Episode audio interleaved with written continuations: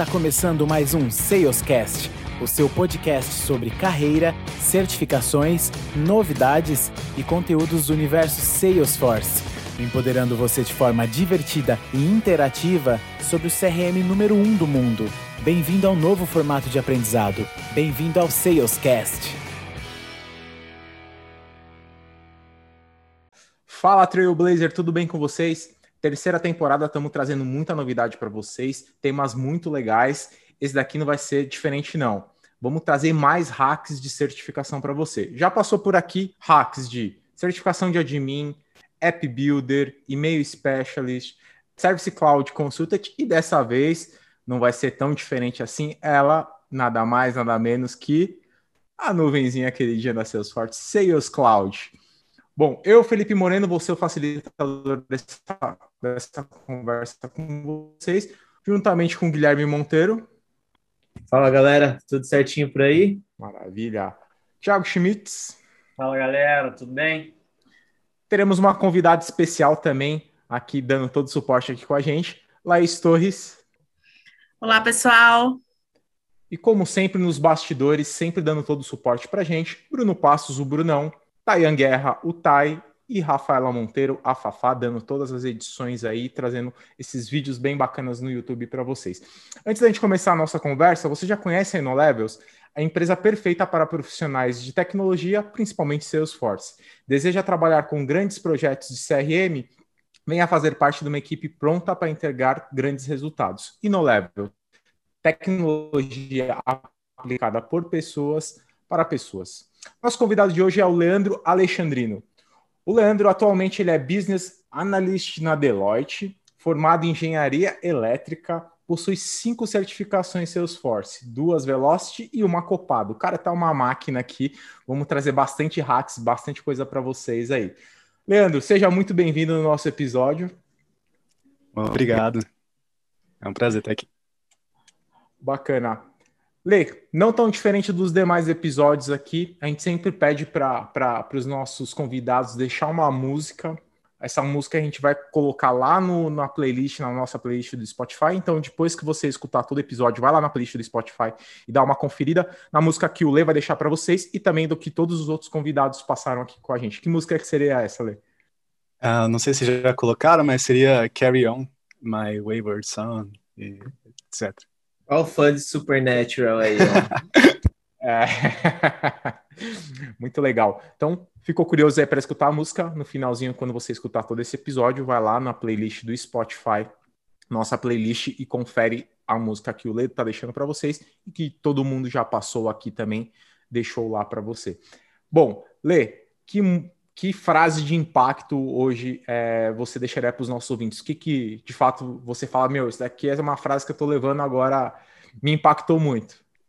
É, uma frase que eu sempre gosto de pensar nela, é uma coisa que eu escutei faz bastante tempo, que é tudo é possível, o que também implica dizer que nada é certo. Então, tente não manter a mente fechada, né? Basicamente isso. E sempre acredito que você vai conseguir o que você está planejando. Ô, Lê, tem algum autor essa frase que você conheça? Uh, é, na verdade, não sei se tem um autor, mas é foi meio que extrapolado assim é, de uma de um teorema, né? Teorema do macaco infinito lá. Mas é, foi meio que numa conversa que eu tive com meus amigos, mas não não tem, não sei se tem um autor. Beleza, sem crise. Fechou.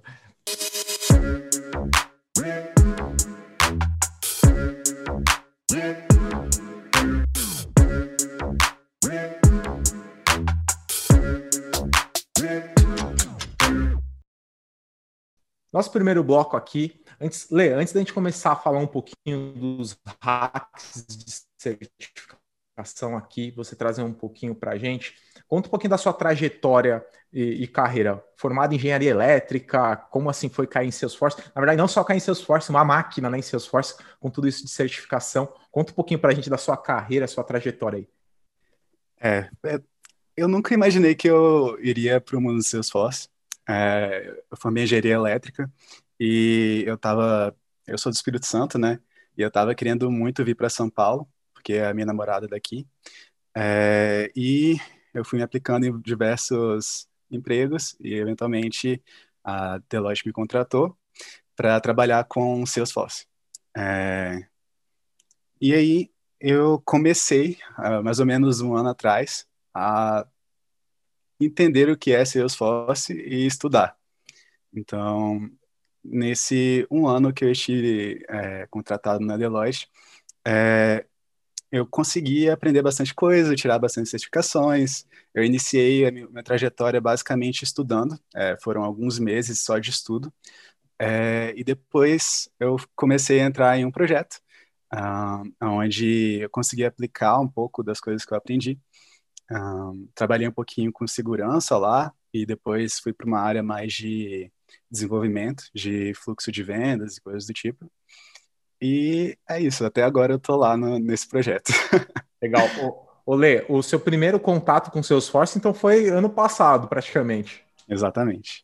Cara, que, que, que, que demais, assim. A gente sempre fala para os nossos ouvintes, cara, o cara já tem cinco certificações, cara. Se, se você for ver, em um ano é, é muita coisa, né? E, e, até mesmo o Ti, nos hacks que o Ti deu também, ô, bastante coisa legal. Oi. Pô, Pê, o, o, o Leandro, né, não é cinco certificações de Salesforce, porque Velocity é Salesforce Industry, né? E, e Copado é, um, é ferramenta... Sete, né? Sete, é. exatamente, é cinco, cinco diretamente Salesforce e duas correlacionadas a Salesforce também, então é sete, verdade. Não, Obrigado não, pela correção. São, são duas de Velocity que ele tem, são duas. Poxa, então oito. Aí, ó. Já, é. cara, o cara é uma máquina. É uma máquina, é uma máquina. Então, assim, é, é, é, legal que, que dá, dá muito exemplo para a galera, principalmente quem, quem tá começando, né? O, o Lê nunca tinha escutado falar. Tá, tá, tipo o Zeca Pagodinho, que nem com o caviar, né? Nunca viu, só escutou falar, e aí o cara começa a trabalhar e já tira oito certificações aí em um ano. É bem legal, bem inspirador, viu, Lê? Obrigado aí por compartilhar também. Espero que inspire muitas, é, muitas pessoas aqui, muitos ouvintes aqui que também tá com essa indecisão de começa ou não começa aí com, com Salesforce. Bom, Lê, antes da gente começar a falar um pouquinho dos hacks aí é, para certificação, conta um pouquinho para a gente, de uma forma acho que mais resumida, uma forma mais simples, o que, que diferencia o Sales Cloud das demais nuvens da Salesforce? Bem, tentando ser bem é, direto, né? Uh, o que eu vejo da Sales Cloud, diferença do restante, né, das nuvens, é que todas as, as coisas que ela habilita servem para que você consiga trabalhar é, problemas que são recorrentes em vendas. É, então, quando você quer fazer uma solução que está voltada a vendas, é, muitas das coisas que geralmente ocasionam problemas ou que é, sejam um pouco mais complexas de fazer de maneira personalizada, a Sales Cloud ela já tem isso uh, meio que pronto para que as pessoas possam utilizar. É, vale a pena ressaltar que foi a primeira nuvem da Salesforce, lá quando o Park Harris, Mark Benioff fizeram, né, a Salesforce em 1999, foi o primeiro produto de Force, fato feito Force. cloud, né? né? Exatamente. Force. Então, né? foi de lá que derivou tudo. E, e, não é à toa, né, que o nome é Salesforce, né? Não é à toa, né? Força de vendas, né? Por Exatamente. Isso, por isso que é a queridinha essa daí, né? A nuvem queridinha. Olê, para eu, eu começar a falar um pouquinho de, de, de Sales Cloud, né? Ou melhor, começar a falar um pouquinho sobre carreira de Salesforce eu preciso conhecer o quão eu preciso ter de conhecimento do, do Sales Cloud. Posso focar em outra nuvem, ou de fato eu preciso saber, eu preciso passar pela Sales Cloud para eu, eu ter um bom conhecimento? Bem, é, eu não entendo que é 100% necessário. Eu acho que você pode focar em outras coisas na Salesforce. Salesforce tem um mundo de coisas diferentes, né? É, tem nuvens que são muito diferentes da, da Salesforce toda, né? Tipo, a Marketing Cloud, por exemplo, é completamente diferente de tudo. E uh, você não precisa necessariamente ter a Sales Cloud, mas ela possui diversas aplicações que ajudam em várias, vários momentos de consultoria, né? Então, ela é útil, mas não necessária. Eu vou complementar a resposta do Lê, que eu acredito que dependa muito, né? Por exemplo, se você quer trabalhar com Service Cloud, você pode se especializar somente em Service Cloud? Você pode, mas em determinados momentos você vai acabar cruzando, principalmente modelagem de dados, né, que é um top Sales Cloud, é, em determinadas funcionalidades que são convergentes em múltiplas nuvens, né? Mas não é um quesito obrigatório de fato que você conheça seus cloud para conhecer outros produtos, né? É, e, e, claro, hoje é muito comum no ecossistema e, e, simplesmente porque se você procurar no Trailhead uma trilha de administrador, por exemplo, ele já vai te drivar para Sales Cloud, né? Então, é muito comum que as pessoas de fato comecem em Sales Cloud, mas hoje, principalmente para meus mentis, né, digamos assim, aí dentro da comunidade, as pessoas que me perguntam, cara, tô vindo de outra tecnologia e quero começar com Salesforce, a primeira coisa que eu peço para eles é entre no site da Salesforce, primeiro, conheça a empresa, segundo, conheça os produtos que ela oferece, terceiro, conheça as indústrias que ela trabalha, né?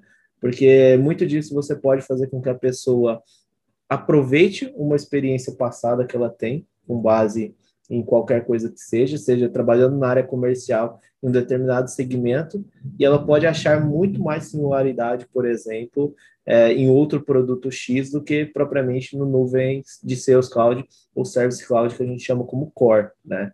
Então, já deixou de ser um CRM apenas há muito tempo. Então, sim, pode ser com Sales Cloud, mas como pode nem ser com Sales Cloud. Tem pessoas que trabalham, por exemplo, com Commerce Cloud que sequer conhecem a estrutura de sales e muitas vezes, por exemplo, catálogo de produto. Tem o catálogo do commerce, mas muitas vezes ela vai ter que integrar com sales. Então, isso é muito relativo mesmo de experiência passada com desejo, né? E o que a empresa de fato oferece. Né, Gui? Agrega, se você conhecer, mas se você não quiser atuar com Sales Cloud diretamente, né?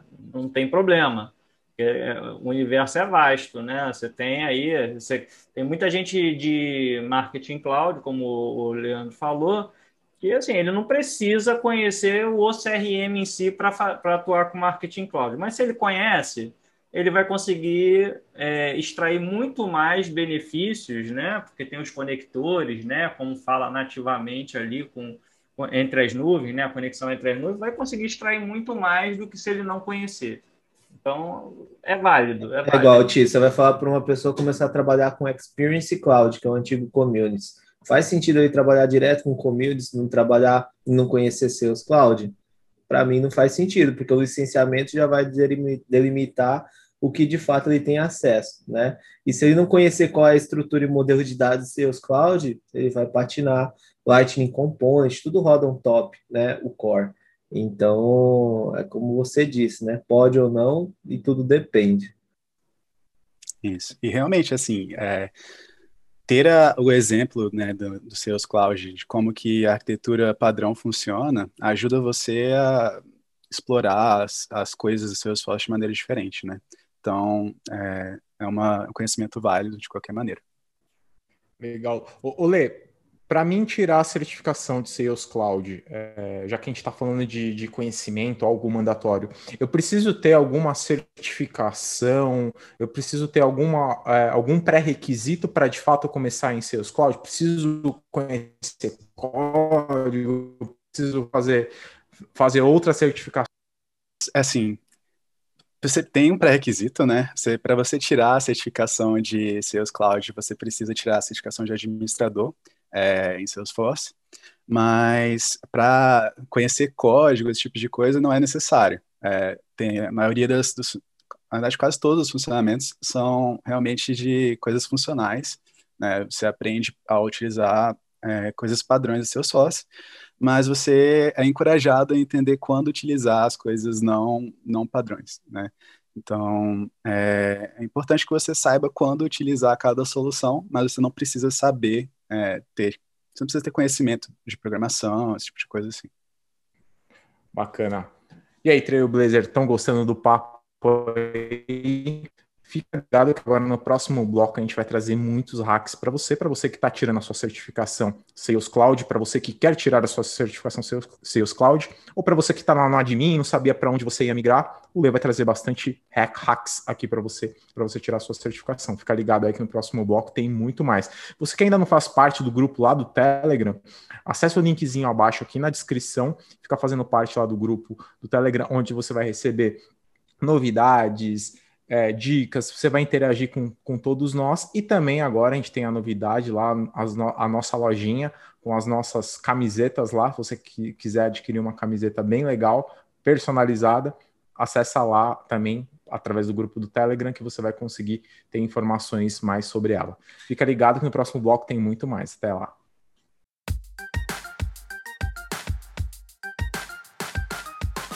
A InnoLevels é a empresa especializada para o seu projeto em Salesforce. Com mais de 250 mil horas em projetos no segmento, entregamos resultados incríveis com uma filosofia focada na excelência do atendimento e que entende a importância de um CRM em nossos clientes. Conheça a InnoLevels.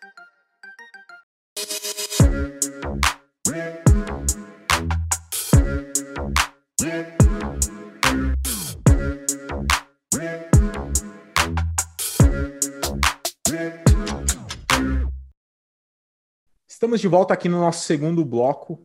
Bloco agora que a gente vai dar muitas dicas para você, para você tirar sua certificação Sales Cloud com o Leandro aqui, uma máquina de certificação. Cara, em um ano tirou oito certificações Salesforce. Então, ele tem propriedade muito bem para dizer aqui para a gente alguns hacks bem bacanas.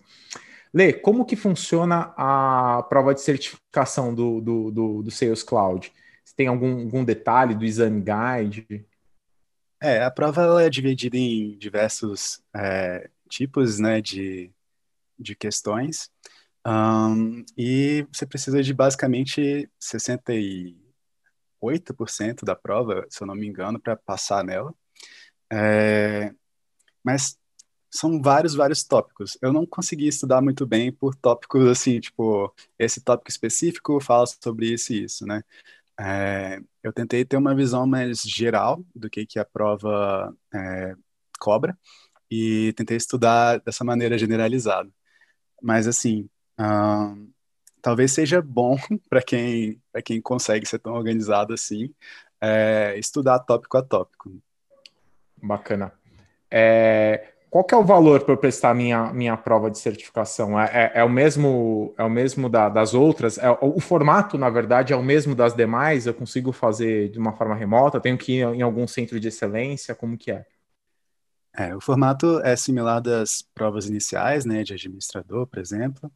É, o mesmo valor, 200 dólares para fazer a prova. Você consegue fazer o retake também depois, caso você falhe na prova. Aí o retake é por 100 dólares. É, você consegue fazer a prova remotamente. Uh, hoje em dia, com uma câmera só, você está conseguindo fazer. E é, também tem a opção de fazer no centro, mas eu não sei se está funcionando no momento. Eu fiz remotamente. É, bloqueado, é. Bloqueado, né? Os centros estão bloqueados. Uhum. O, só uma pequena correçãozinha, é, é 62% o PS Score. Estou vendo aqui agora, tá? Eu entrei lá para dar um double check lá, é 62%, tá? Caramba, seus códigos é tão pouco assim. Eu para mim era mais também. Ele, eu confesso reformulado, tá? Porque acho que era 72 no passado. Eu para mim eram 67, 68 mesmo. Eu, eu confesso que eu fiz a prova, mas eu nunca foco tanto em percentual assim.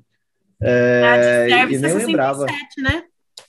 É, a de service é 67. Mas não, não pense que é uma prova fácil, tá? As pessoas têm dificuldades, porque é uma prova que traz muito conceito, tá? É, então, para tirar 62, você tem que dar uma suadinha, tá? Não, não, vai ser, não vai ser muito tranquilo, não. Vamos escutar um pouco aí que o Leandro fez recente essa certificação, então tá com muita coisa fresquinha, né, na cabeça ali, vai poder ajudar bastante a gente, mas é uma prova que ela traz muito conceito, muito do que como seria a solução, né? É, a melhor solução para você oferecer para o cliente. Ela não é aquela coisa assim, o que, que é um pick list? Não, não, você não vai encontrar questão assim, entendeu? Como você tem na de admin, por exemplo, que é muito focada no produto.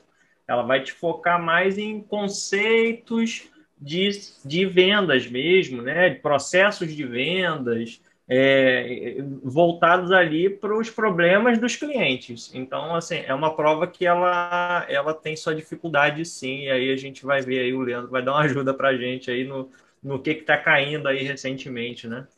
Uma prova muito mais voltada para negócio do que para o técnico, né? É, de fato, ela é, e quem começa com Salesforce geralmente começa com essa jornada, né? Faz admin, faz app builder, dependendo se o cara é dev, faz dev, muitas vezes depois vai para sales e service.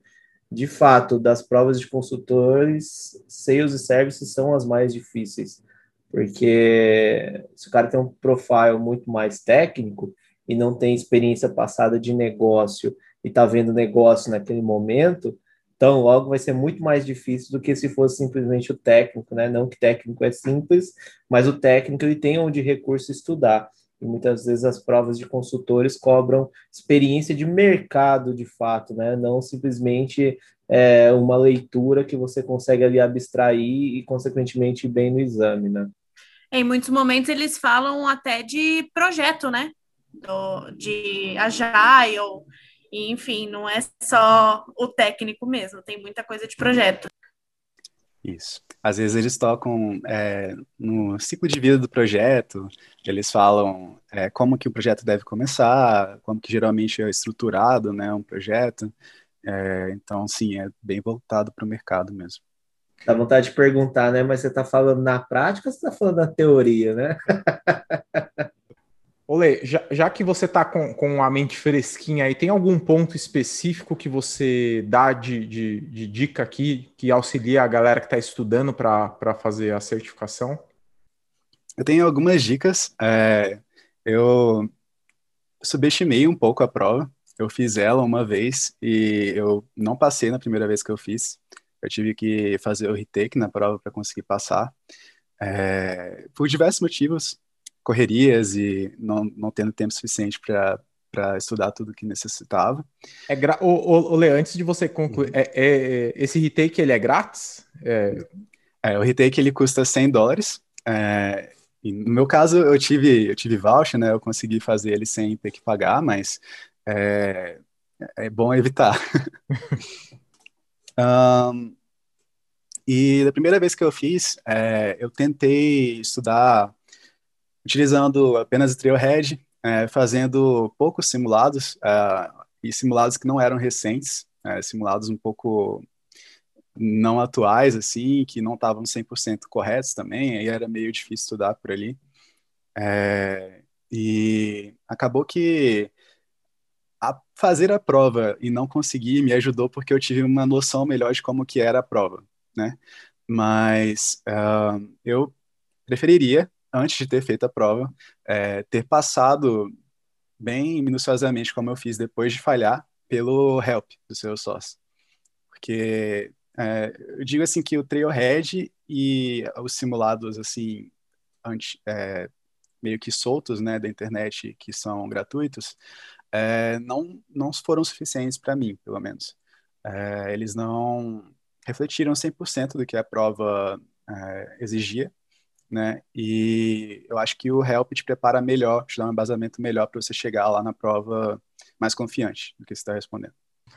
Olê, e isso que você disse até a gente já traz bastante nos, nos, demais episódios que a gente fala sobre hacks, inclusive até o, o tem um episódio, né? O Ti trouxe, trouxe bastante sobre hacks de certificação de admin, que também ele fala isso, né? Para a gente tomar cuidado na hora de fazer um simulado, não fazer qualquer tipo de simulado, fazer em instituições confiáveis, porque senão você vai estar tá fazendo ali um, um, simulado que não é não é da nova release, não é atualizado conforme o que você vai fazer, e aí ferrou, né? Então é, acaba acaba sendo, sendo meio que um, um, estudo, não um estudo em vão, mas um estudo que você vai aprender no final lá, que vai custar 100 dólares o seu estudo, né? É, lá, é, a gente falou isso lá no episódio 6 dessa temporada, temporada 3, Lá tem várias dicas também de estudo, né? Como você deve estudar para tirar a certificação. É, essa dica a gente fala lá, né? Também, né, o, o Fê. Mas é Sim. é importante você ver, você ver onde o Lê está falando aí, é, que foi o erro dele de estudo. É, gente, são dicas que estão cobertas lá, né? Que a gente fala, conhece a prova, olha o Exam Guide, passa nos tópicos todos, estuda. É um site confiável ali que costuma ter bom e, e tem para Sales Cloud lá é o Focus on Force. É pago, mas o pessoal fala muito bem do Focus on Force, tá? Então tem, tem até é, é, pessoal que às vezes se junta ali para estudar utilizando as ferramentas de, né, de uma maneira que fique mais é melhor, né, menos, mais, barato, né, que eles possam dividir ali de alguma maneira esse conhecimento, mas o Focus on Force é uma que o pessoal fala bem, tá? Porque realmente a gente fala de simulado Sales Cloud, não tem o oficial da Salesforce, e as pessoas que vêm, a, a, a principal dificuldade, é uma das primeiras nuvens que as pessoas às vezes vão fazer a especialização, a certificação avançada, né, que é de Sales Cloud. E aí, quando você vai para fazer a prova, você o que, que você acha? Né? Você está vindo de uma prova de admin, que você viu muito ferramenta. E, e aí você vai para uma prova achando que você vai ver ferramenta também. Você chegar lá, você se depara com cenários né? que, é, que são completamente diferentes da metodologia da outra prova. E é onde justamente o Lê falou que ele falhou da primeira vez. Né? E aí depois ele conseguiu é, é, aprofundando nos estudos, é, é, chegar e cobrir esse gap, né? Que ele teve quando ele teve contato com a prova. Pô, a, a, prova eu já vi que ela não, não é. Não adianta eu saber o que, que é, o, voltando ao pick list, um tipo de registro, não é bem isso. Ela tem uma profundidade diferente. Ô, o quanto você atuando já nos projetos, você comentou, né, que há um ano você, você entrou na Deloitte, aí você ficou um, um, período imerso lá, fazendo, estudando mesmo sobre Salesforce, depois você acabou atuando em alguns projetos. O quanto o, o projeto que você atuou, ou lá na prática, ajudou você na prova? Um, no projeto que eu atuei, uh, o único, né, eu eu tive um pouco de contato, né? Eu tive que estudar um pouquinho sobre territórios quando eu trabalhava na parte de segurança, é, para ver se era uma opção, mas ela foi descartada meio que rápido, porque não servia muito para nossa solução. É, então, eu sabia do que se tratava território, mas eu não tinha o conhecimento profundo que a prova, por exemplo, é, requer, né? Eu acho que do resto da nuvem mais específica de, de Sales Cloud, apenas a parte de é, da, do processo de vendas mesmo, né, de como funciona a oportunidade, order, é, que no projeto que eu tô também nem sempre tem oportunidade, mas é, ainda assim é, é, uma coisa que ajuda a gente a, a entender o que que qual é a estrutura, né, de, de vendas. Legal. Ô, ô Lê, é, você teve algum mentor em toda essa sua trajetória, né? Esses oito, essas oito certificações em um ano aí, recorde. Você quase, tipo, tá using bolt do, do, das certificações, cara. Cara rápido. Tipo, uma certificação por mês, praticamente. É, você teve um mentor, você teve uma, alguém que você às vezes fosse tirando dúvida? Como que era? Como que foi essa recepção da galera também? Porque você acaba sendo novo, né? E muita gente às vezes tem aquela, aquele certo preconceito, putz, não vou perguntar ali pro cara que o cara já tá há 10 anos já em Salesforce, porque senão o cara vai falar, pô, você é, você é burro, que pergunta, que, que, pergunta idiota. Como que foi isso daí? Como que é a sua proximidade com algum mentor? É, logo quando eu cheguei, né, lá na, na Deloitte, a gente teve esse processo de estudo, né? E a pessoa que foi responsável por me introduzir ao Salesforce e, e ensinar as coisas para me encaminhar mesmo foi o Léo Lima, né? Ele é, se não me engano, ele é arquiteto agora da Salesforce e eu sempre consultava bastante ele durante os meus projetos internos ou durante é, esse projeto mesmo que eu estou no momento. Um, mas ele também é uma pessoa extremamente ocupada. Eu não, eu não te, eu tento não, né, falar com ele, mas não porque é, eu sinto que se eu perguntar alguma coisa para ele, ele vai achar que eu é pergunta besta ou nada disso. É simplesmente porque tem outros lugares, eu posso procurar por mim mesmo, ou então, é só quando eu tô realmente numa numa, numa barreira, de né? É, que eu não eu, eu tento pedir ajuda para alguém. E fora que, assim, depois você aprende os caminhos também, né? Você sabe onde buscar, tem o help, tem. Então, você acaba usando um especialista, assim, como último recurso. Poxa, eu já fiz uma pesquisa prévia, não consegui achar uma solução. Você tem alguma ideia que você pode, né? Então, aí nessa hora, conversar ajuda muito, né? Então, faz, faz parte, e a gente sabe que um especialista, né?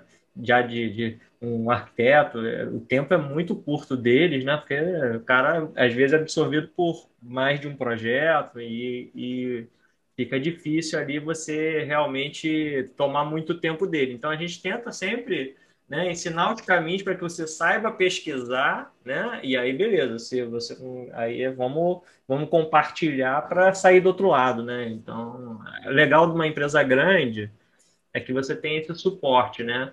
De, de ter colegas para te ajudar ali, para compartilhar e, tal.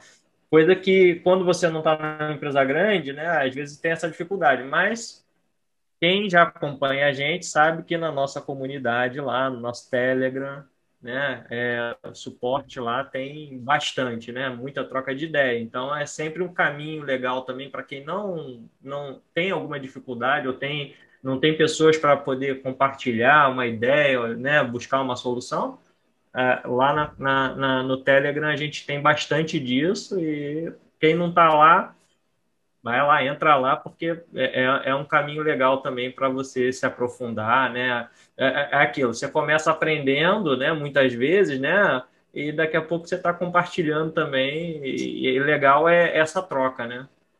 Isso aí, Ti. A gente sempre fala, né? A gente sempre deixa de dica aqui. É, para você começar com seu esforço, tenha sempre um mentor, né? Uma pessoa já. Um, um ancião, né? Vamos dizer, no, no, no, na ferramenta, não ancião de idade, né? Porque idade não, para conhecer mais seu esforço ou menos, a gente vê muitas pessoas jovens aí também que tem um baita no domínio. Mas Agora eu vou pessoa... dedurar.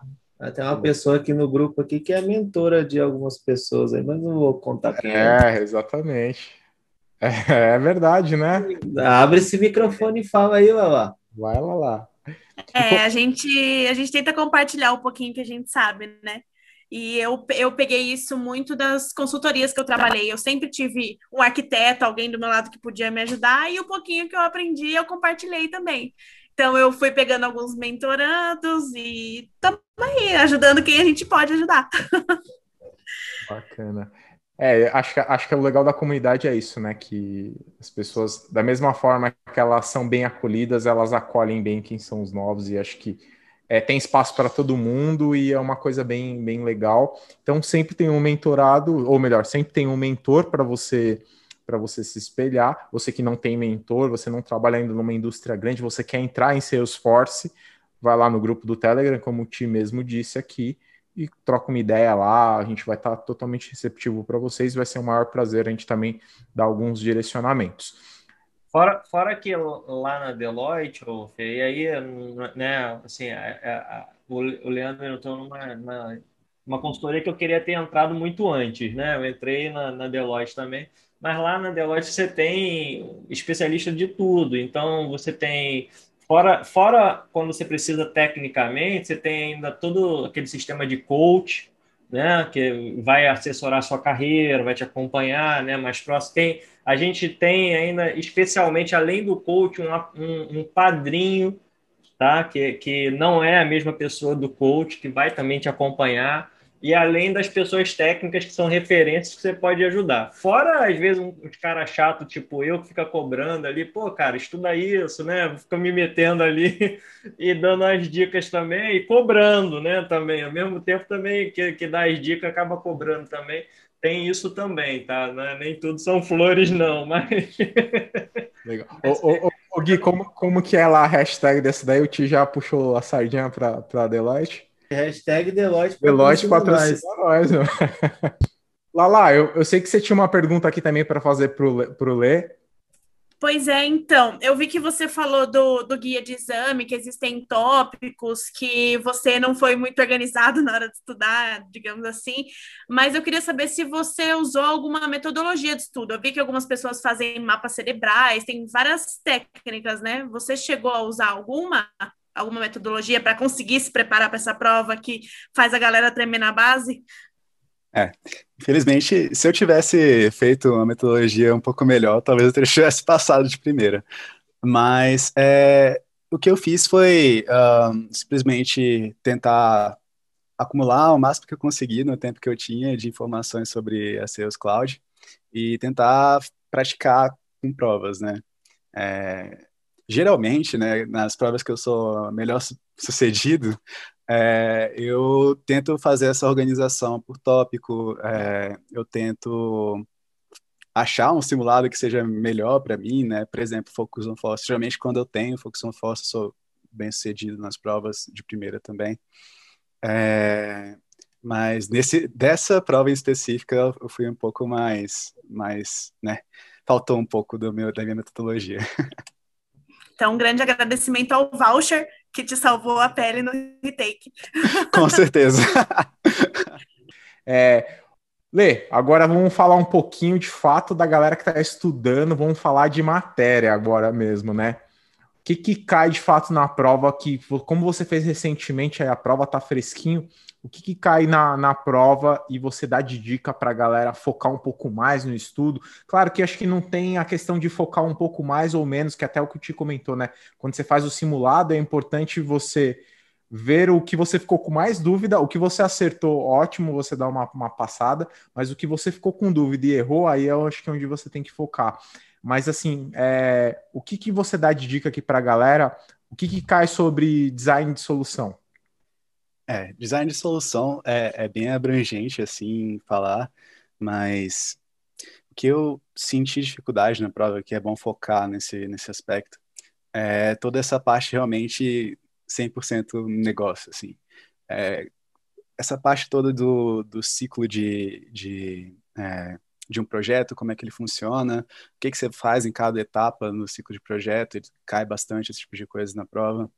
Um, também é, a parte de dar um problema, né, e você tentar dar uma solução para aquele problema. É muito abrangente eu falar assim, mas é, é difícil especificar porque existem tópicos que falam especificamente sobre essas soluções, né?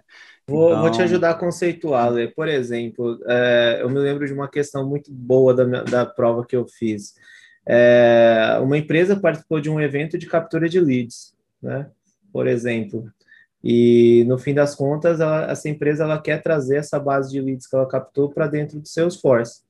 E, e para isso ela quer utilizar campanhas do, do Salesforce. Qual é a melhor maneira de se utilizar campanhas dentro da ferramenta? Né? Com campanhas, quais são os tipos de dois relacionamentos que eu posso ter com campanhas dentro da ferramenta? Contato, lead, quem sabe, né? Quais são as métricas que eu posso obter através de uma campanha dentro da ferramenta? Ou até mesmo na hora de trazer essa base de leads para dentro da ferramenta, eu posso ter muito contato duplicado. Qual é a melhor ferramenta da Salesforce para deduplicar contato? É um Epic Exchange, é a ferramenta de deduplicação do próprio Salesforce. E além do mais, eu criei uma regra com base nessa base de leads que eu tenho para deduplicar contato, mas eu estou tendo um comportamento inesperado. E aí, qual é a melhor maneira de eu solucionar esse problema. Então, são alguns tipos de questões aí que acabam envolvendo muitas vezes negócio, mas no fim vai acabar drivando para design de solução. É. Uma das coisas que, que você tocou é a questão de métricas também. É uma coisa que eu tive bastante dificuldade, que é em que, por exemplo, quando uma lead não é convertida, como é que você captura isso? Como é que você sabe é, o que, que você faz para melhorar esse tipo de coisa, né? Lead scoring, por exemplo, né? Para saber, de fato, eu fiz a campanha, captei os leads, importei para dentro do Salesforce, mas e aí, qual é o next step, né? Como que eu vou saber que esse lead ele está no ponto fresquinho aí para conversão e possivelmente vai me tornar um cliente, vai se tornar um cliente da minha empresa, né? Tem técnicas para isso, né? Por exemplo, lead scoring é uma das técnicas, né? Então, cai em questões conceituais desse tipo também. Relatórios, painéis, cai alguma coisa, Lê? Sim. E tocando de novo nesse ponto de métricas também é uma coisa que cai em relatórios. É, você saber em que objeto você ou em que campo de cada objeto você deve é, relatar para que você tenha melhores resultados nas vendas, é, para retirar informações específicas né, no negócio.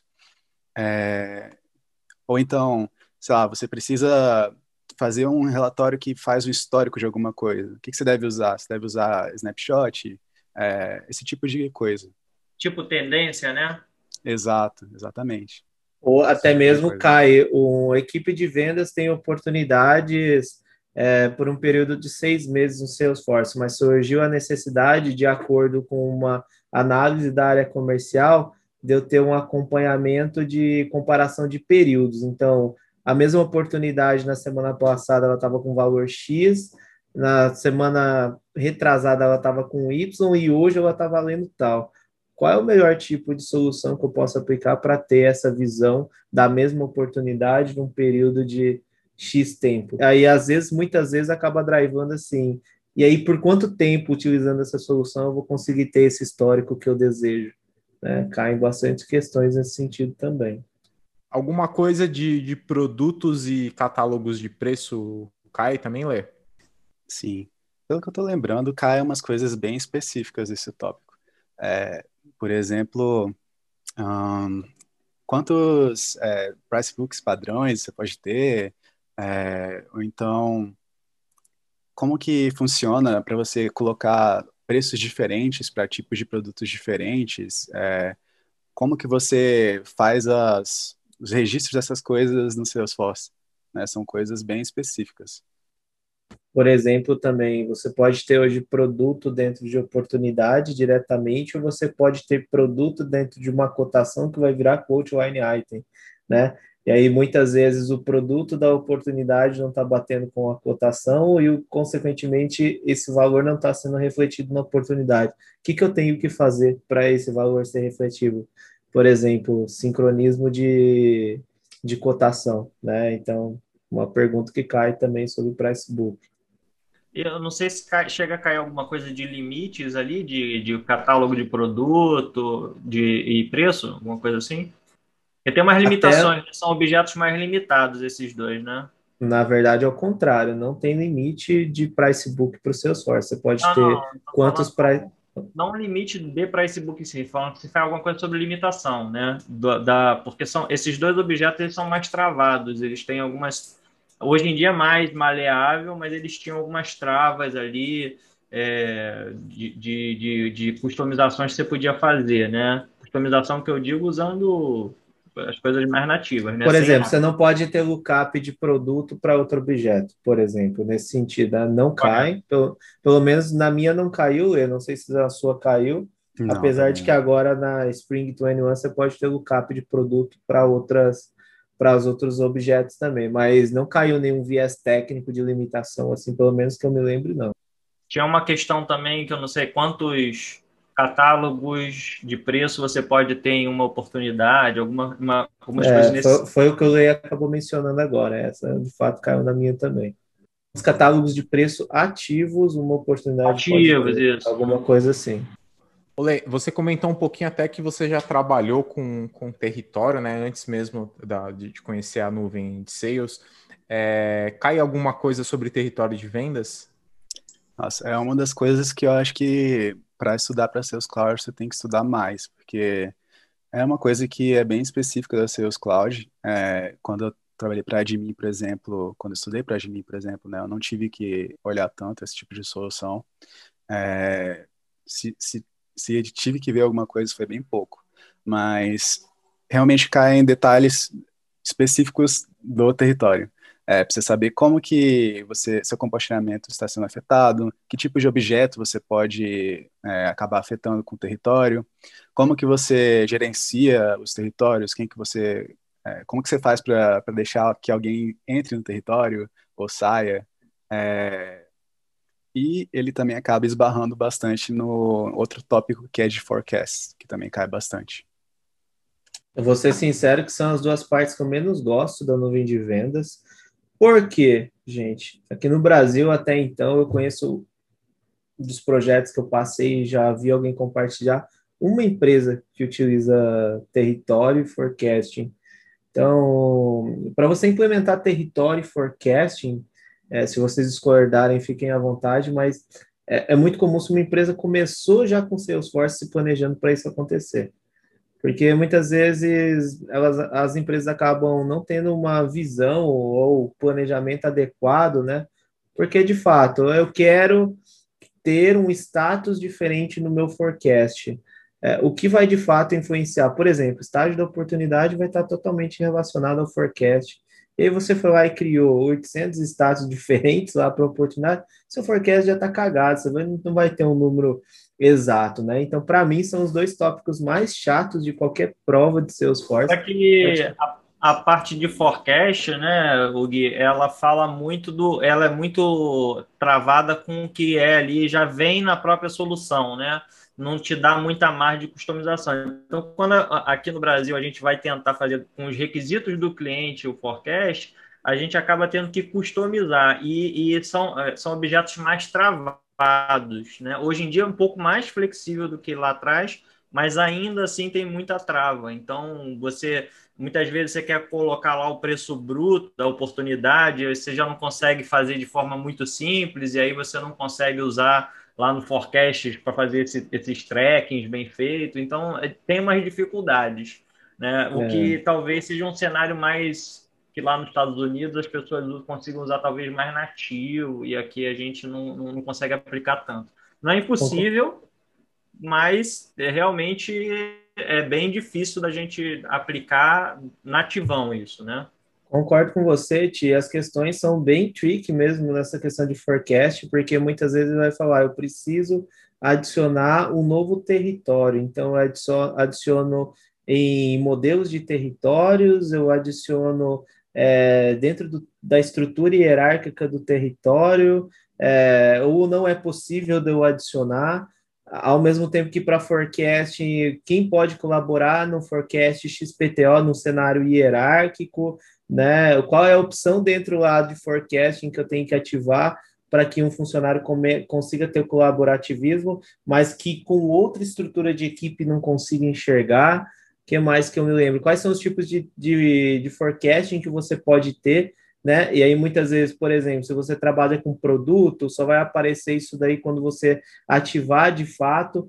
Então, são perguntas chatas e que drivam para o erro de fato se você não tiver conhecimento.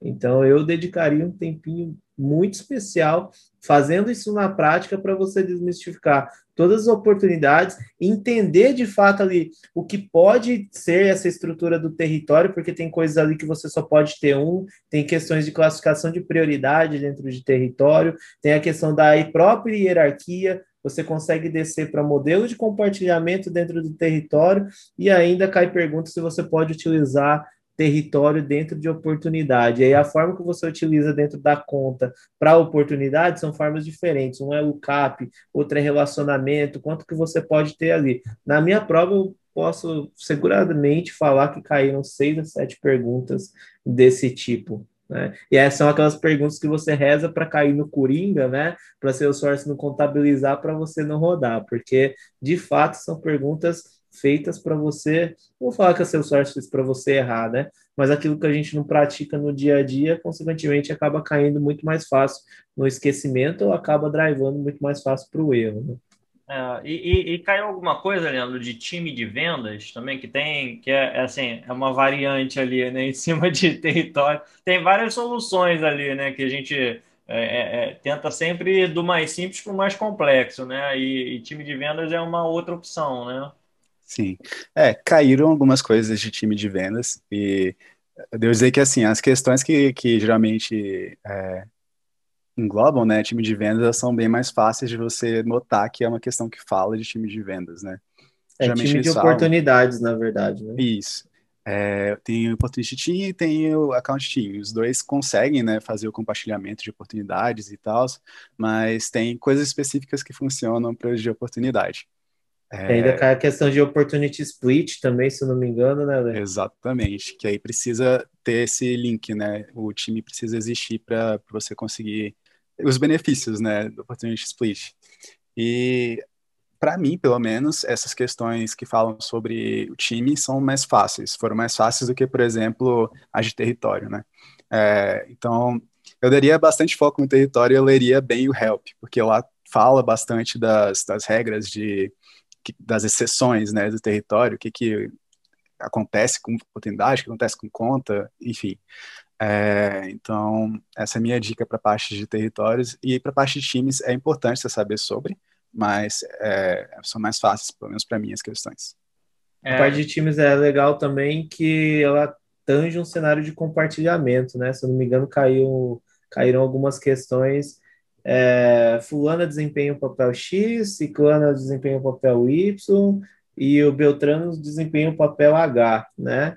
E eu tenho um cenário que todo mundo precisa contribuir, mas fulano precisa ver é, somente ver a oportunidade, fulano precisa de fato ver a conta e a oportunidade, e ciclano não pode ver nada, né? Só pode ver a oportunidade, mas não pode ver caso, por exemplo. E aí, isso dá para atingir com um time de oportunidades? Caiu uma, uma pergunta desse tipo também. Olê, cai alguma coisa sobre cotações?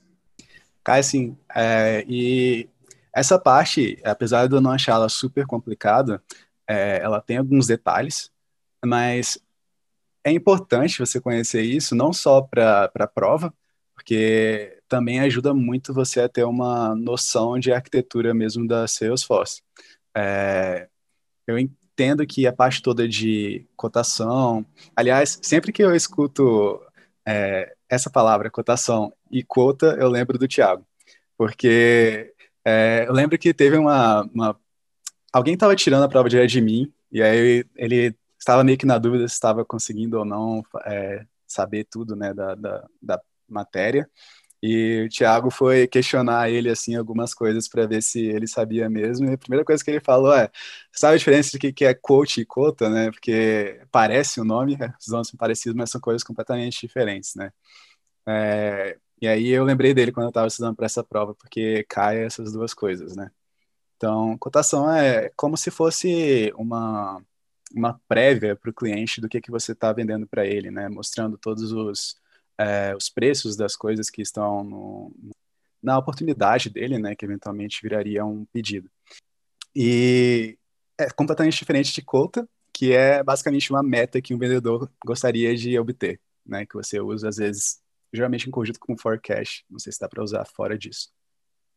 É, e, é, e é legal é, que se você pegar uma, um ponto importante que você mencionou é a questão de arquitetura, né? Então é importante você, se você digitar ERD Sales Cloud, você vai pegar o diagrama entidade relacionamento do modelo de dados base, né, da, da Salesforce, e você pode olhar muito bem como isso se relaciona. E no ciclo de vendas é muito importante você entender o que é oportunidade, o que é produto e por que muitas empresas utilizam produto direto na oportunidade, mas não utilizam cotações. E num cenário que você utiliza cotação, né, o que isso acaba derivando. E ainda, depois da cotação, ainda vem o pedido, que é o order. Né? Então, consequentemente, se você tem uma cotação, você pode ter uma ou mais versões dessa cotação. Então, caiu uma questão muito parecida com isso. É, a empresa fez sete cotações para o cliente mas no fim ele gostaria de que a quinta cotação fosse a, o pedido dele de fato, né?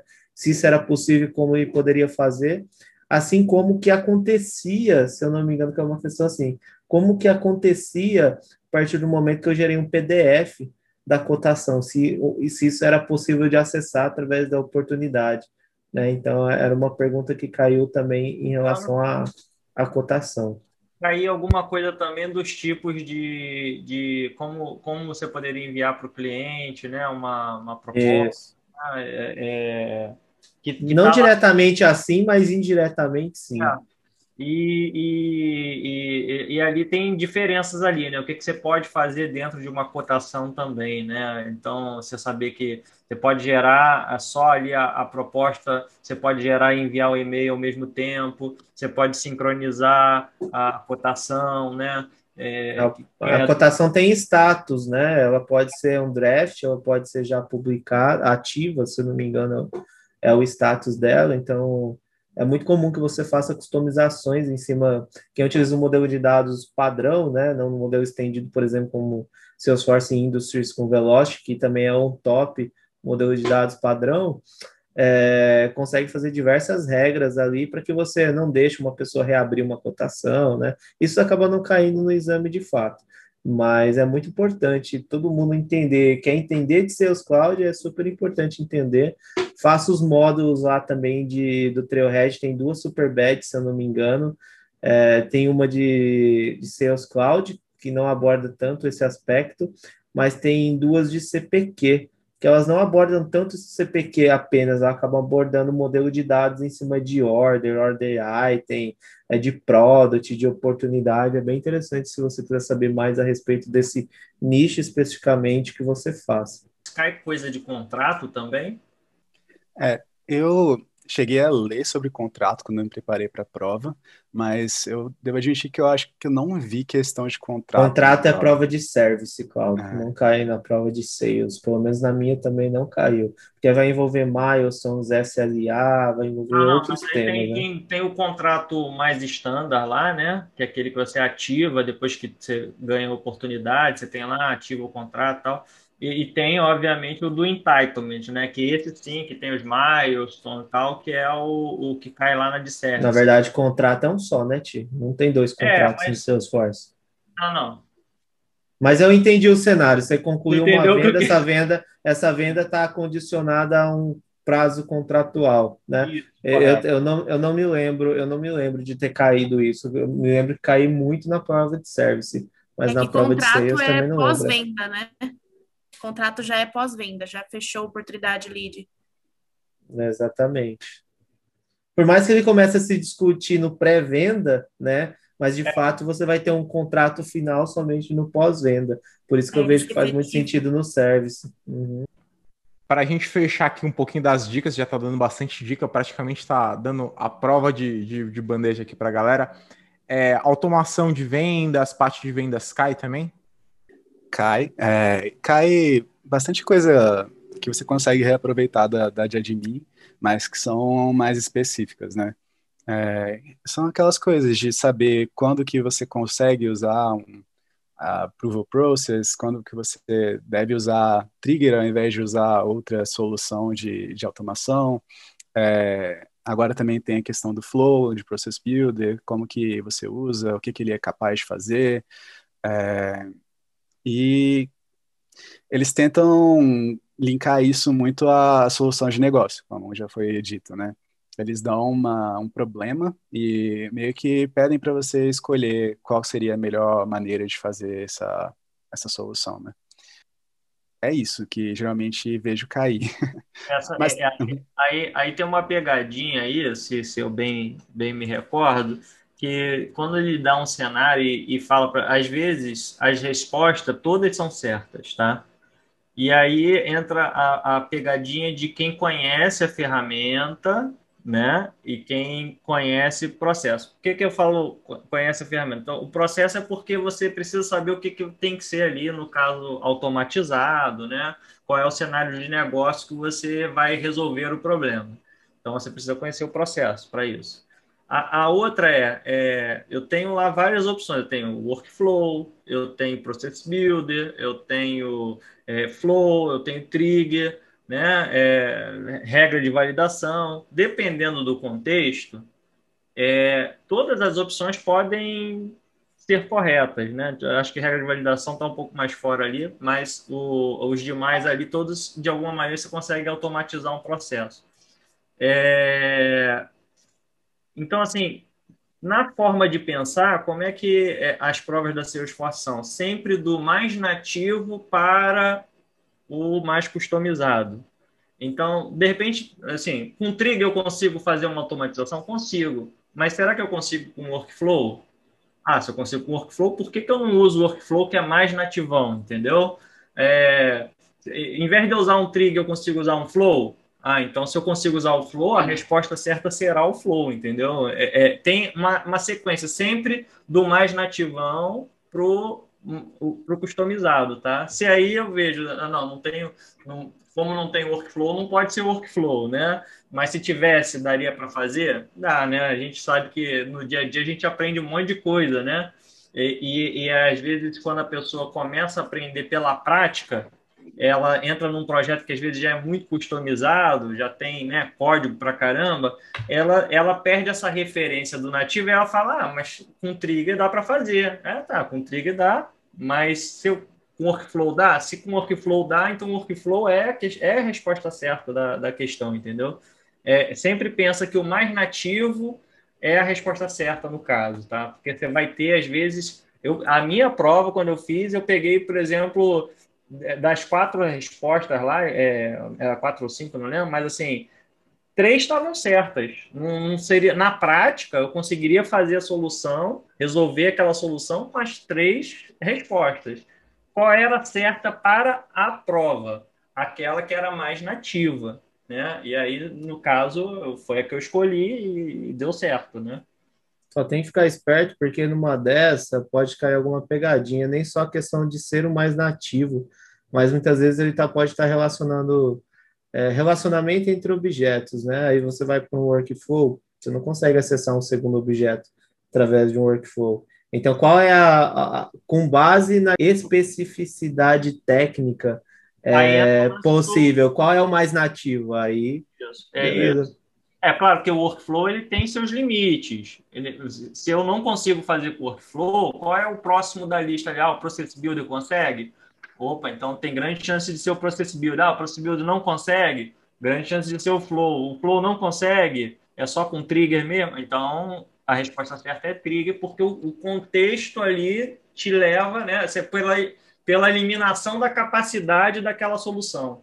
Tá? Mas, é, é, é, assim, às vezes você vai acontecer cenário em que todas elas são capazes de fazer. Aí qual que eu escolho? Aquela que faz mais, a maneira mais simples, a mais fácil, né? E às vezes a, pessoa vai pela, ah, mas com Trigger eu faço tudo, tá? Mas aí eu vou precisar de um desenvolvedor, precisar fazer teste de classe, né? E lembra que é low code, né?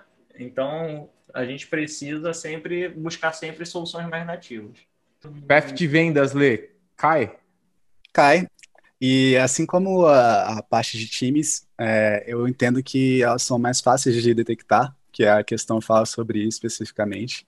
Tem alguns detalhes assim sobre o que, que você precisa para usar, mas são bem simples assim. Assim que você pega o requerimento, né, de como que você é, faz para implementar um PF novo, é, você consegue estudar para a prova tranquilamente, assim. As questões, eu torcia para cair questões de PF, porque elas são, elas gritam para você que elas são sobre PF, né? E geralmente o que você tem que saber é, ah, você precisa de ter, precisa ter um record type para implementar um PF diferente para esse record type. É, você precisa saber, por exemplo, que é, um page layout não está diretamente relacionado a um path, você não precisa daquilo para que o path funcione, mas que você pode usar em conjunto com o record type que você está criando, sabe? Então, é, são detalhezinhos, mas que são, assim, honestamente tranquilos e que se você der um foco rápido nisso, você consegue ah, pelo menos umas três questões, eu acho, é, de, de path no, na questão, na prova. Gui, agora sim, a gente tira o ti da sala, porque agora a gente vai falar aqui. Segui suas dicas, fiz todas a. Você acabou abrindo um pouquinho aqui dos detalhes do que de fato cai na prova ou não. Consegui tirar minha certificação. Como o mercado é, vê, vê isso hoje, tá? É, você já acabou sendo um pouquinho cobiçado lá no, no, no, LinkedIn, alguém já chegou trocando uma ideia com você, como que é, assim, só para só as pessoas terem uma ideia de como que funciona isso no mercado hoje? É, realmente, assim, é, a gente realmente é bem assediado pelo mercado, é, tem várias propostas que chegam assim do nada, você não espera e não sei como que chegam em você, mas mesmo que seu LinkedIn está desatualizado, às vezes as pessoas te veem no projeto é, e acaba chegando propostas para você, então é, e assim, ter certificação com certeza conta para você nesse para que as pessoas te vejam como alguém que está preparado para realizar alguma alguma tarefa, né, alguma coisa assim. Então, com certeza, é, ajuda bastante a qualquer um é, tirar a certificação e achar algum emprego, né, em algum lugar. A certificação é importante no sentido, por exemplo, consultoria. É muito comum consultoria participar de RFP. E muitas vezes, dependendo do projeto, a complexidade do projeto, a RFP até exige que os profissionais tenham X certificação para poder participar. E aí você está falando do core, produto principal da empresa, que é Sales Cloud, consequentemente, né, o que se espera que pessoas saibam sobre a nuvem de vendas e ter a certificação de seus cloud, consequentemente, não que vai delimitar o quanto você sabe, mas pelo menos suponha-se que essa pessoa, pelo menos, estudou o conteúdo ali inerente à nuvem de vendas e foi capaz de passar no exame. Né? Então, ela acaba ajudando sim. Legal, Lê. É, acho que é até importante trazer um pouquinho disso daí para pro, os nossos ouvintes aí, que é, é, importante você ter experiência, mas também é importante você ter certificação, como também é importante você ter certificação e também adquirir experiência, né? Então acho que uma coisa acaba trazendo para outra. Bom, e aí, Trailblazer, estão gostando do papo aí? Fica ligado agora no terceiro bloco, o Lê vai trazer dicas de ouro, o bloco que eu mais adoro, meu bloco favorito aí. Fica ligado que no próximo bloco tem muito mais. Até lá.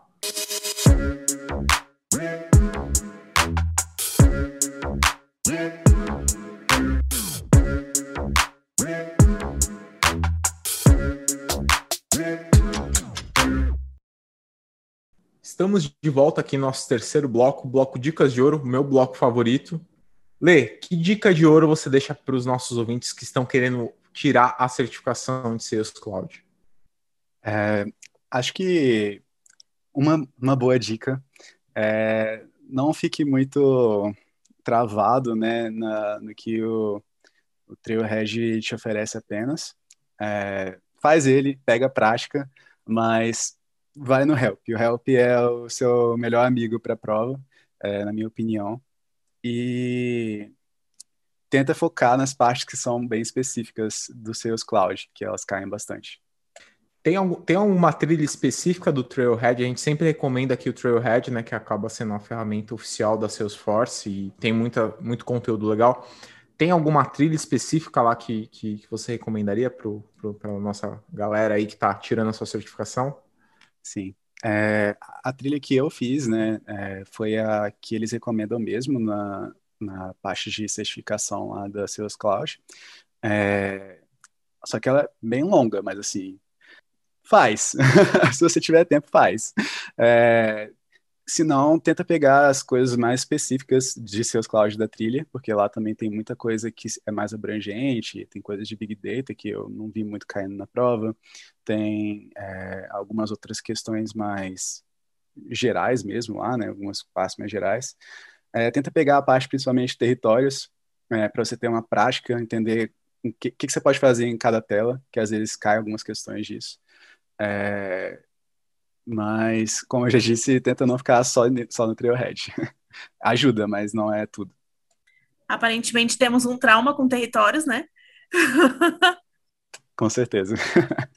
É, territórios, territórios é, é, é, um caso realmente complexo, né? Porque até o enquadramento também, né, das necessidades. Quando você vai para territórios é porque já tentou várias outras coisas que não é capaz de, não é possível funcionar, né? É, é, a gente, é que eu falei, a gente vai dar mais simples para mais complexa. E lá na mais complexa está território, né? Então. É, e, e território envolve o modelo de compartilhamento do ambiente, né? Então, se você pegar a própria documentação da Salesforce, tem uma pirâmide do, do modelo de compartilhamento que vai do mais simples ao mais avançado. E até você chegar de fato no compartilhamento manual, que é o último estágio, é, você já passou por N outras fases, né? Começa do WD da organização e vai até o fim. Então, o território é de fato algo avançado, não vai, não engana-se aí que você vai ver isso daí só na prova de seus cloud, não. Na hora que você começar as provas de arquitetura aí, sharing, visibility, ele vai aparecer de novo e vai cair questões muito específicas sobre ele também. Então, território é um amigo aí que você vai ter que seguir. E no Trailhead tem pelo menos uns arrisca dizer uns quatro, cinco módulos do Trailhead falando só sobre território. Então é muito bom fazer. Você tem uma ideia, eu acho que já tem já para uns 25 ou mais clientes que eu, que eu tenha trabalhado nesses anos. Eu acho que eu só vi em dois. Ah, um, um certeza, né? Eu implantei recente num, num cliente é, e foi naquele nível mais hard, que é o nível que vem com integração junto. Então foi foi bem embaçado, mas, mas funcionou. É. Dá, e, dá aí, um e aí vale a pena reforçar que a Salesforce retirou esse ano o Enterprise Territory. É, é, vamos, vamos lá, né? É, na verdade, em inglês se fala territory, por mais que pareça que está errado. Então, ela tirou o Enterprise Territory, que é o território versão 1 aí, Muitas empresas que começaram com Salesforce no ano passado tiveram que, de fato, migrar é, para o novo território, né? E isso dá um baita de um trabalho. E, igual eu te falou, eu já peguei dois projetos e eu já peguei um que o território mudava de hora em hora com integração. Então, é, teve que ter envolvido o MuleSoft, por exemplo, para poder fazer essa orquestração. Essa orquestração vinha do SAP, o SAP era o, o, o master data de território e pensa isso mudando de hora em hora no Salesforce. É, então... E, e, foi o meu caso também, tá? Só não era de hora em hora, mas, mas vinha do SAP. E o pior é que o SAP tem uma estrutura muito diferente. Então, para você conseguir adequar, dá um certo trabalho. Teve, rolou uma, uma, um, uma dinâmica, um design diferenciado ali, né? Exatamente, é, é, é, bem diferente o território do SAP, não vou bem diferente, mas talvez do SAP tenha camadas a mais do que o Salesforce tem falando sobre território. E aí isso drive muitas vezes, ah, mas eu quero só um depara, né? E aí tem que ter o jogo de cintura, ou ambas as partes se flexibilizarem, né? Muitas vezes você não precisa refletir o território inteiro que está lá no SAP dentro do Salesforce. Precisa ver de fato qual tão mais simples pode ser a hierarquia para você transbordar do outro lado. É a mesma coisa que acontece, né? Muitas vezes as pessoas querem transbordar a hierarquia organizacional da empresa dentro da hierarquia de papéis de Salesforce.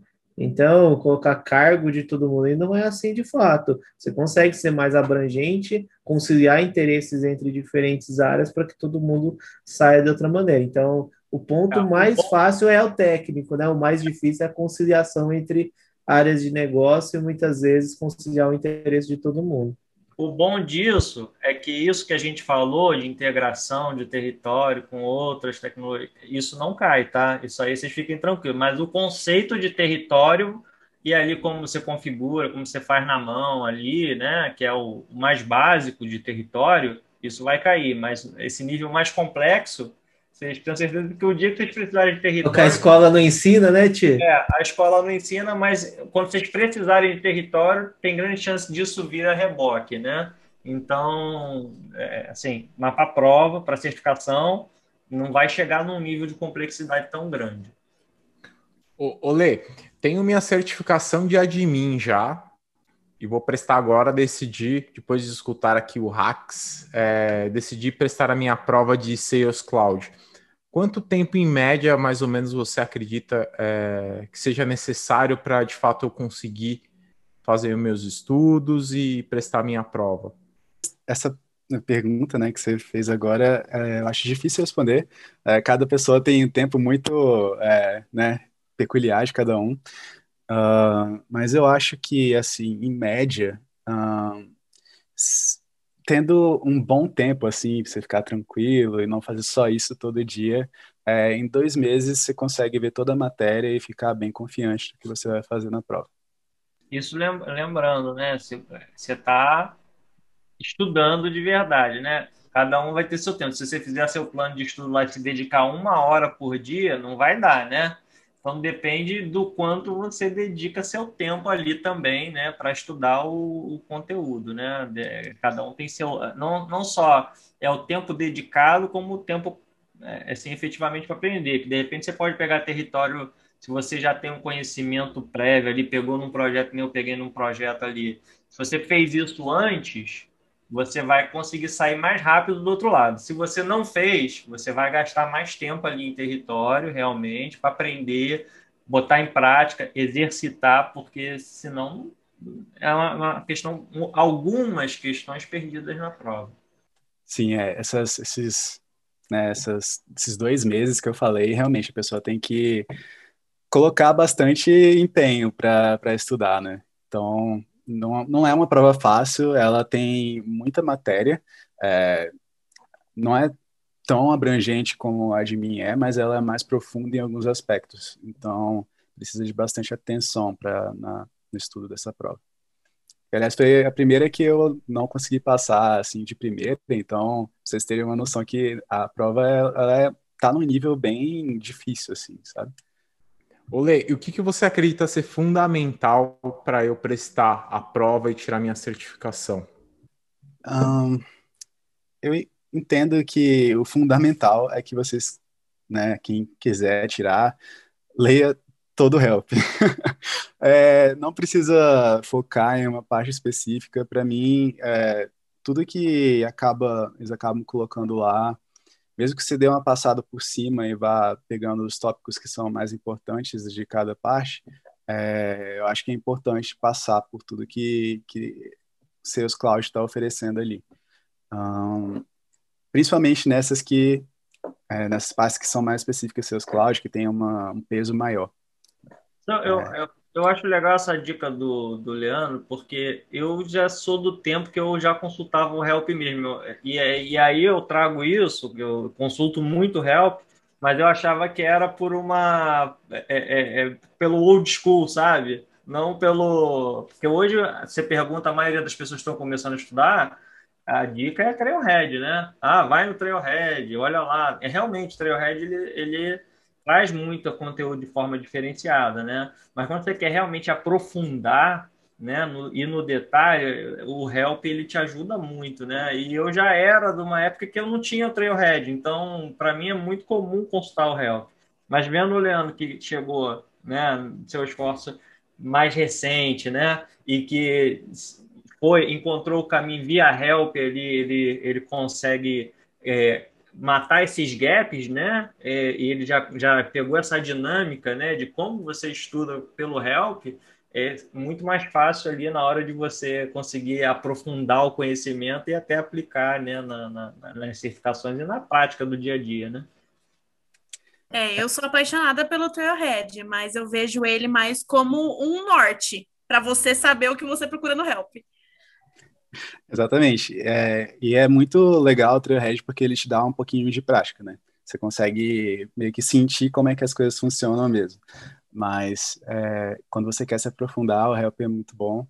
E se você puder, né, faz alguma, compra alguma coisa que tenha, por exemplo, Focus on Force, né, que tenham bons, é, bons simulados para fazer, porque tem muita coisa que está sendo nova, né, por exemplo, um exemplo né, de coisa nova que o Gui falou, é essa parte de território que tinha dois tipos, eles conviveram durante um tempo e agora não tem mais. Então, os, os simulados que você vai achar pela internet, eles ainda estão com as coisas antigas. Então, é, é, bom pegar uma coisa mais atualizada, mais confiável, que te ajuda muito na hora de, de fazer a prova. E eu Vantagem tenho... de pagar um Focus on Force aí que os caras atualizam o conteúdo, né? Você está pagando, mas conta... por outro lado, está garantido que você tem conteúdo atualizado.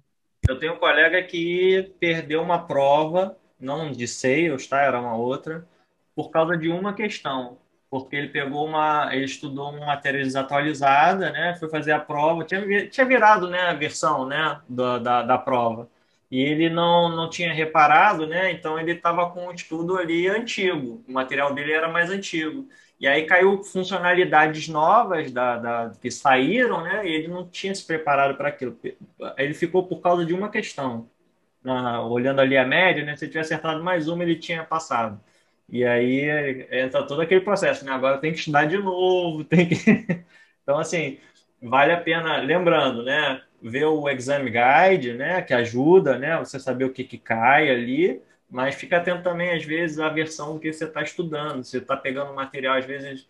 A, a Udemy é muito legal, mas você tem que tomar um cuidado que às vezes eles não conseguem acompanhar as atualizações. O Focus on Force a gente já tem já é, bastante feedback positivo de que eles atualizam, né? É pago, é pago, tem seu valor, mas também traz muitos benefícios. Então, quem puder, né? É claro, você consegue estudar sem ter que ir pelo Focus on Force, tá? Sem ter que pagar, né? Muita gente faz assim. É, mas quem puder é um corte de caminho, né? Então não deixa de ajudar. Legal. Falando um pouquinho agora de atitudes, leituras, pesquisas, podcasts, eventos, o que, que você dá de dica para os nossos ouvintes? É, o que, que você anda estudando, lendo ultimamente aí, Lê? Bem, atualmente, é, para Salesforce, né, eu tenho estudado para tirar prova de desenvolvedor.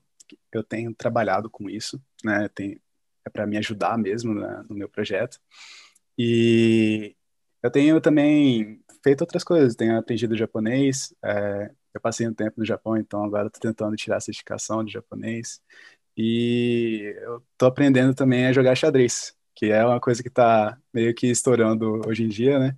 É, nossa, que jogo viciante que é xadrez. Credo, nunca achei que fosse tão viciante. Mas é isso que eu tenho feito. Aconselho para todo mundo. Muito bem, Lê. Obrigado por, por compartilhar aí algumas dicas, é, ou melhor, algumas não, muitas dicas com os nossos ouvintes aí, principalmente para quem está começando a estudar agora, quem estava na dúvida de prestar ou não a sua certificação para Sales Cloud. É, a gente agradece demais aí, parabéns por, pela sua dedicação aí, por esse um ano aí de certificação rápida, né, que, que você acabou tendo. É, não digo rápida, né, rápida no, questão de tempo, mas com certeza deve ter sido bem trabalhoso, né? Bastante dias de estudo aí, bastante noites também estudando. É... Como que o pessoal fala com você? Se eu quero conversar com você, pegar um pouco mais de dicas aí. Bem, vocês podem me procurar no LinkedIn. É, eu tô lá como Leandro Alexandrino Pereira da Silva. E é isso. Legal, Lê. Bom, você que também acompanha a gente aí, segue a gente lá no, no, no Instagram, no LinkedIn. Adiciona a gente também lá no LinkedIn. O meu é fácil. Felipe Moreno Sales Cash. Felipe Moreno Sales Cash, você vai me achar lá no Clubhouse, se você já faz parte do Clubhouse, para a galera do iPhone lá, eu tô como Felipe Moreno também, a gente também tá trocando uma, uma ideia. Ti, como faz para achar você? Facinho, facinho, me acha lá no LinkedIn, Thiago com H, Schmitz, S-C-H-M-I-T-Z, facinho, desde criancinha, não erro. Então é só seguir. Guilherme Monteiro. Meu é Guilherme Monteiro em qualquer lugar da face da Terra, né? Guilherme Monteiro Salesforce ou canal Salesforce Brasil. Bacana. E nossa convidada especial aqui também, Laís Torres. Lá, lá, para quem quer falar um pouco mais com você, você comentou da questão da mentoria, para a galera que está procurando às vezes um mentor aí, como que faz para encontrar você no, no, no LinkedIn? É, para me achar é Laís Torres em qualquer lugar da face da terra também. É, e no Trailblazer eu tô como Laís Torres também. Bacana, Lala, a gente agradece aí a participação como convidado especial também. Agradecemos o Leandro. A Lala está aqui para ajudar a gente um pouquinho. A gente vai ter novidades também aí dos grupos de apoiadores. Você que ainda não faz parte, ou melhor, você que quer fazer parte, vai lá no Telegram que a gente vai dar mais informações também. Espero que vocês tenham gostado desse episódio. Não deixem de enviar seus comentários, feedbacks é, nas nossas redes. Site, fanpage, Facebook, Instagram, Twitter, tudo, arroba Salescast e arroba canal Salesforce Brasil. Este episódio é um oferecimento dos nossos parceiros da InnoLevels. A InnoLevels é uma empresa que oferece soluções, serviços e consultoria em TI com uma equipe multidisciplinar e capaz de entregar grandes resultados com agilidade nos projetos de Salesforce, integrando com outras tecnologias. Conheça a InnoLevels. Lê, muito obrigado pela participação aí. A gente agradece demais é, você ter cedido um pouco do seu tempo, trazer bastantes hacks aqui para a galera que está começando a tirar suas, suas certificações, né? E aí já, já tem uma ideia de como que é a certificação Sales Cloud. Também agradecemos a Lalai pela participação também, convidado especial. Para você que está escutando a gente do Spotify, não deixa de clicar no botão seguir. Toda vez que sair um episódio novo, você vai receber uma notificação. Para você que está escutando a gente pelo iTunes, deixa as suas cinco estrelinhas e comenta que a gente vai ler todo mundo lá e vai responder também. Espero que vocês tenham gostado e até a próxima aí, galera. Até mais. Até a próxima, pessoal. Valeu, gente.